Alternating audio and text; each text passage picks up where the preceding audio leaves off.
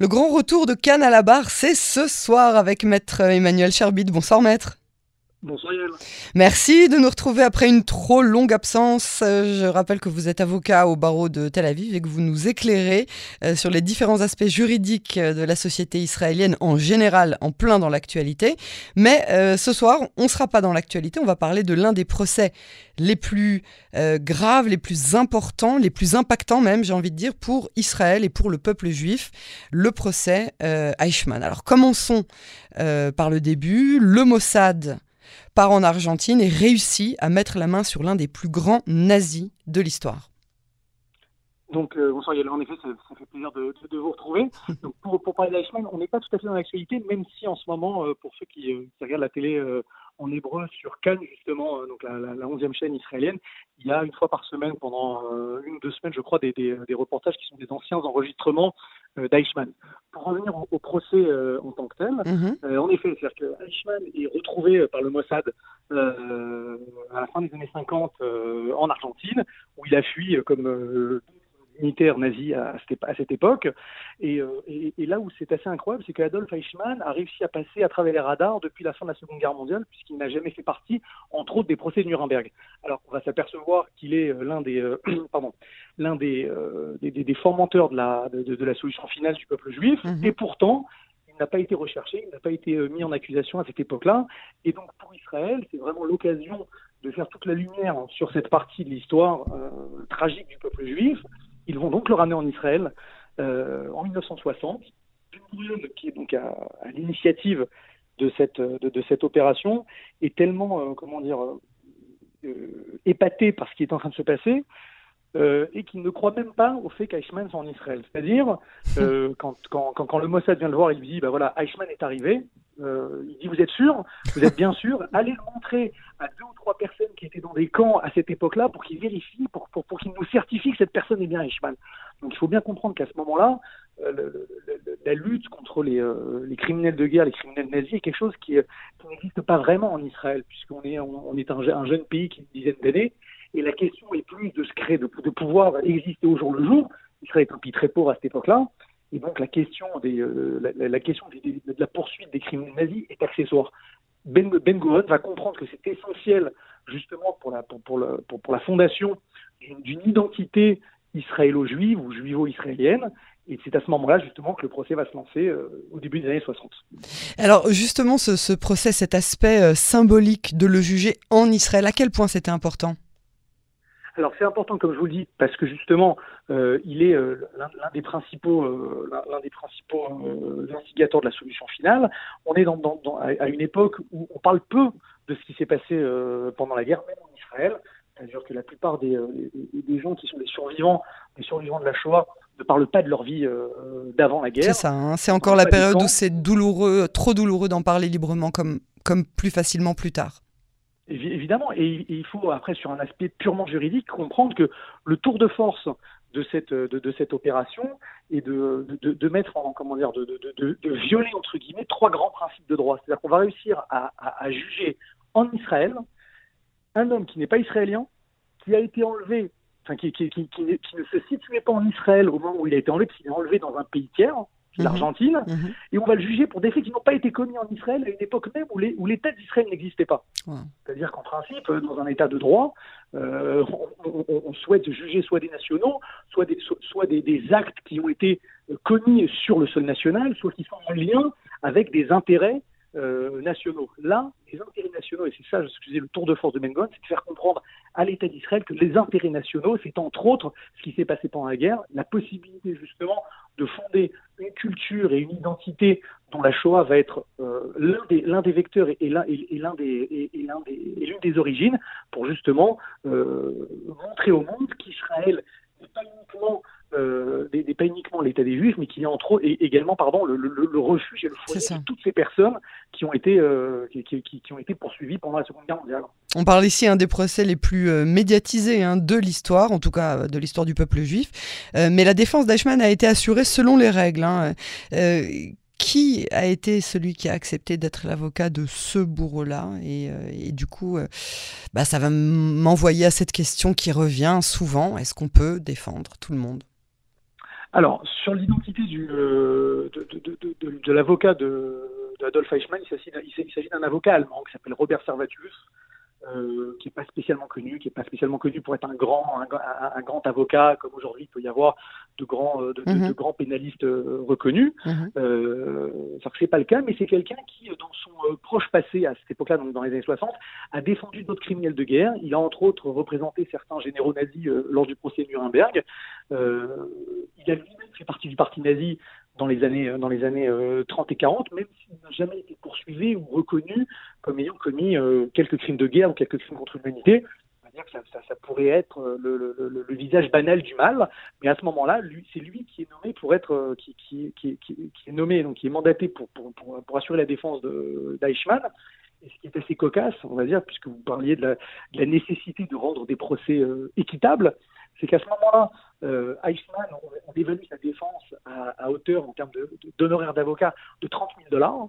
Eichmann n'a pas les moyens de payer ses honoraires et c'est l'État d'Israël qui va payer Robert Servatius pour qu'il pour qu'il pour qu'il pour qu'il se charge de la défense d'Eichmann.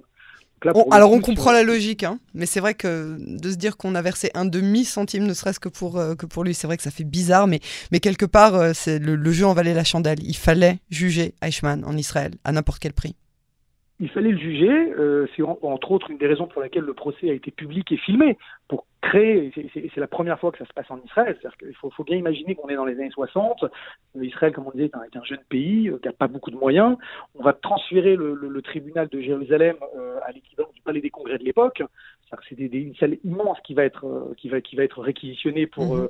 pour l'occasion, ce sont énormément d'avocats euh, en charge de la représentation euh, des, des, des, intérêts du peuple juif, ou en tout cas des, des survivants euh, qui vont être qui vont être convoqués. Mhm. Des dizaines de témoins vont venir devant les caméras et devant le public raconter ce qu'ils ont vécu. Et donc c'est ce qu'on disait aussi avant, c'est-à-dire qu'on était dans une époque où c'était encore tabou tout ça, mhm. où les gens n'en parlaient pas, et d'un seul coup, ils vont apporter la lumière sur des éléments euh, essentiels de ce qui s'est passé. Et donc si on fait aujourd'hui un petit peu le, le, le lien avec le système juridique d'aujourd'hui, ce qui se passe est essentiel et fondateur. C'est-à-dire que on se retrouve dans une situation très souvent, vous savez, dans des, procès, dans un procès pénal, euh, pour, des, crimes plus classiques que des crimes de guerre, malheureusement, on va dire un, meurtre ou des choses comme ça, on, est souvent assez épaté de voir que le procès, où tout peut paraître évident, va durer des semaines et des semaines, et on va parler de, la, psychologie euh, du tueur, mais également de la psychologie des, des, des victimes, et qu'est-ce qui s'est passé à ce moment-là, comment ils vivaient à ce moment-là. Et justement, ça vient de là. C'est-à-dire qu'aujourd'hui, euh, à ce moment-là, pendant les années 60, on considère que les témoins ont besoin de venir raconter, de venir témoigner, de raconter ce qui s'est passé à ce moment-là pour comprendre ce que Eichmann a fait. Et, donc, ces témoignages sont essentiels. On va les laisser aller jusqu'à leur terme. C'est-à-dire que les juges ne vont pas les couper. D'ailleurs, on dit, euh, pour mhm. faire un lien même avec, euh, avec les, textes de, les textes de la Torah, qu'il ne faut jamais couper un, témoignage en cours de route, il faut le laisser aller jusqu'au bout pour permettre à la justice d'être, de, se rendre de manière pleine et entière. Et donc là, l'État d'Israël va faire œuvre de salubrité publique, on va dire, puisqu'elle va rendre aux yeux du monde le, jugement et le procès contre, le, contre la personne que tout le monde attendait. Alors, euh, ça va en surprendre euh, plusieurs. Non, d'abord, vous me devez une réponse. Est-ce qu'on peut défendre tout le monde? Oui, on peut défendre tout le monde, mais là, il faut, comment dire, différencier euh, Eichmann des criminels de guerre d'un simple, entre guillemets, euh, meurtrier, euh, violeur, qui sont, on va dire, des, des, des, des crimes de droit commun. C'est-à-dire que d'un côté, vous avez des gens qui, pour des crimes de droit commun, considèrent que tout un chacun doit être défendu parce qu'il y a des droits de la défense, c'est-à-dire qu'il euh, faut respecter les droits de la défense. C'est pas parce qu'on est, c'est pas parce qu'on est possiblement coupable ou en tout cas accusé au départ qu'on n'a pas le droit de, pouvoir témoigner, de raconter, de raconter sa version. On n'a pas le droit d'être le dernier à parler, etc., etc. De l'autre côté, il faut évidemment faire la différence avec des crimes qui sont plus politiques, j'allais dire, et où très souvent les avocats de ces, les représentants de ces personnes sont aussi là pour défendre leur agenda.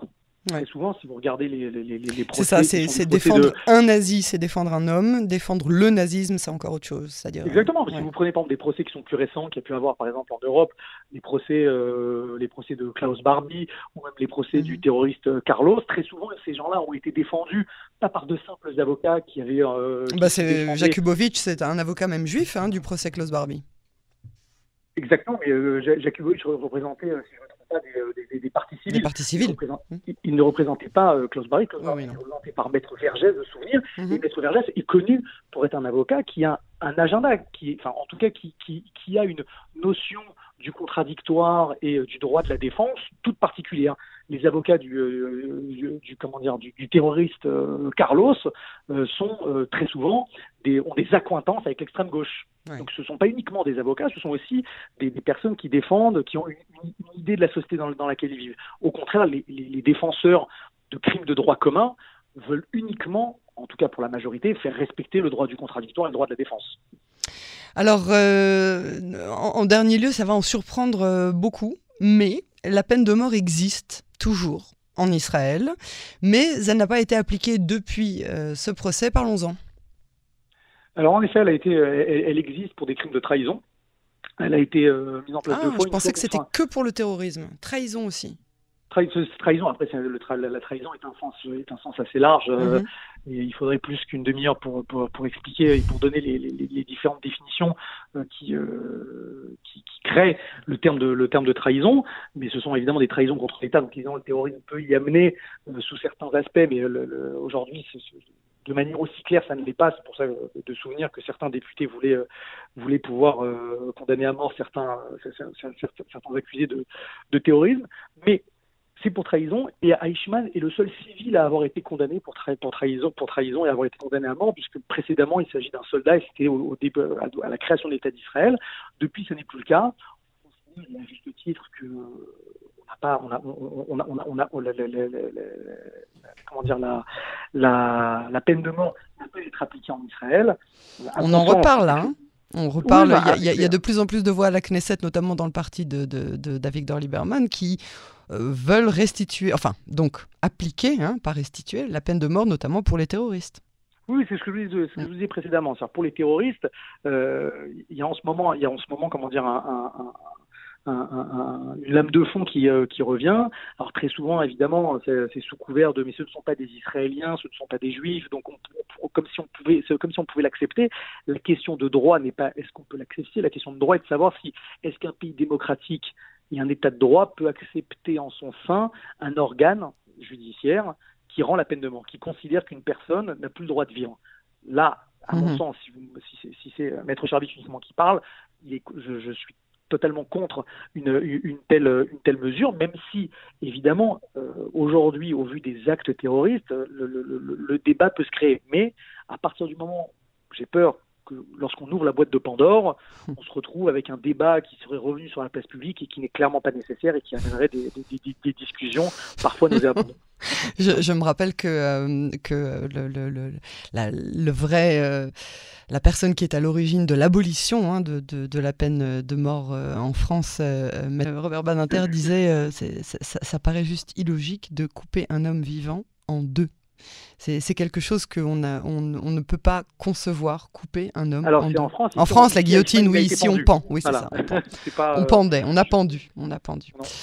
Voilà, on a pendu aux États-unis. Euh, c'est le gaz, la chaîne électrique, ils ont quoi L'injection létale Ou des injections létales, exactement. Après, écoutez, encore une fois, vous, voyez bien que juste en en parlant, ce, débat, en tout cas pour, pour ma part, est extrêmement, mais extrêmement mal à l'aise.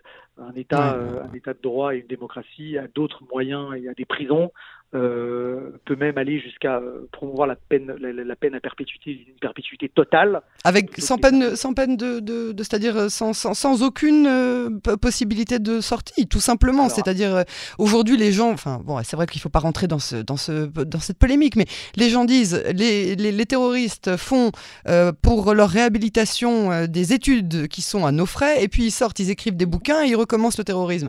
Alors là, on pourrait mettre au point effectivement pour ce genre de cas des des, des, des, incarcérations qui sont sans aucune... Des perpétuités incompressibles. Ça. Euh, ça. serait, euh, à, mon sens, la, seule... La seule, la, seule logique à, à l'opposition à une peine capitale qui, pour moi, ne paraît absolument pas adaptée à un État démocratique et à un État juif. Maître Charbit, euh, c'est toujours un plaisir euh, de vous parler. Merci de nous avoir euh, replongé dans ce procès historique et dans toutes les notions qui sont autour. à très très bientôt, on l'espère, hein, pour un, nouvel épisode de Cannes à la barre. Merci elle, à très bientôt.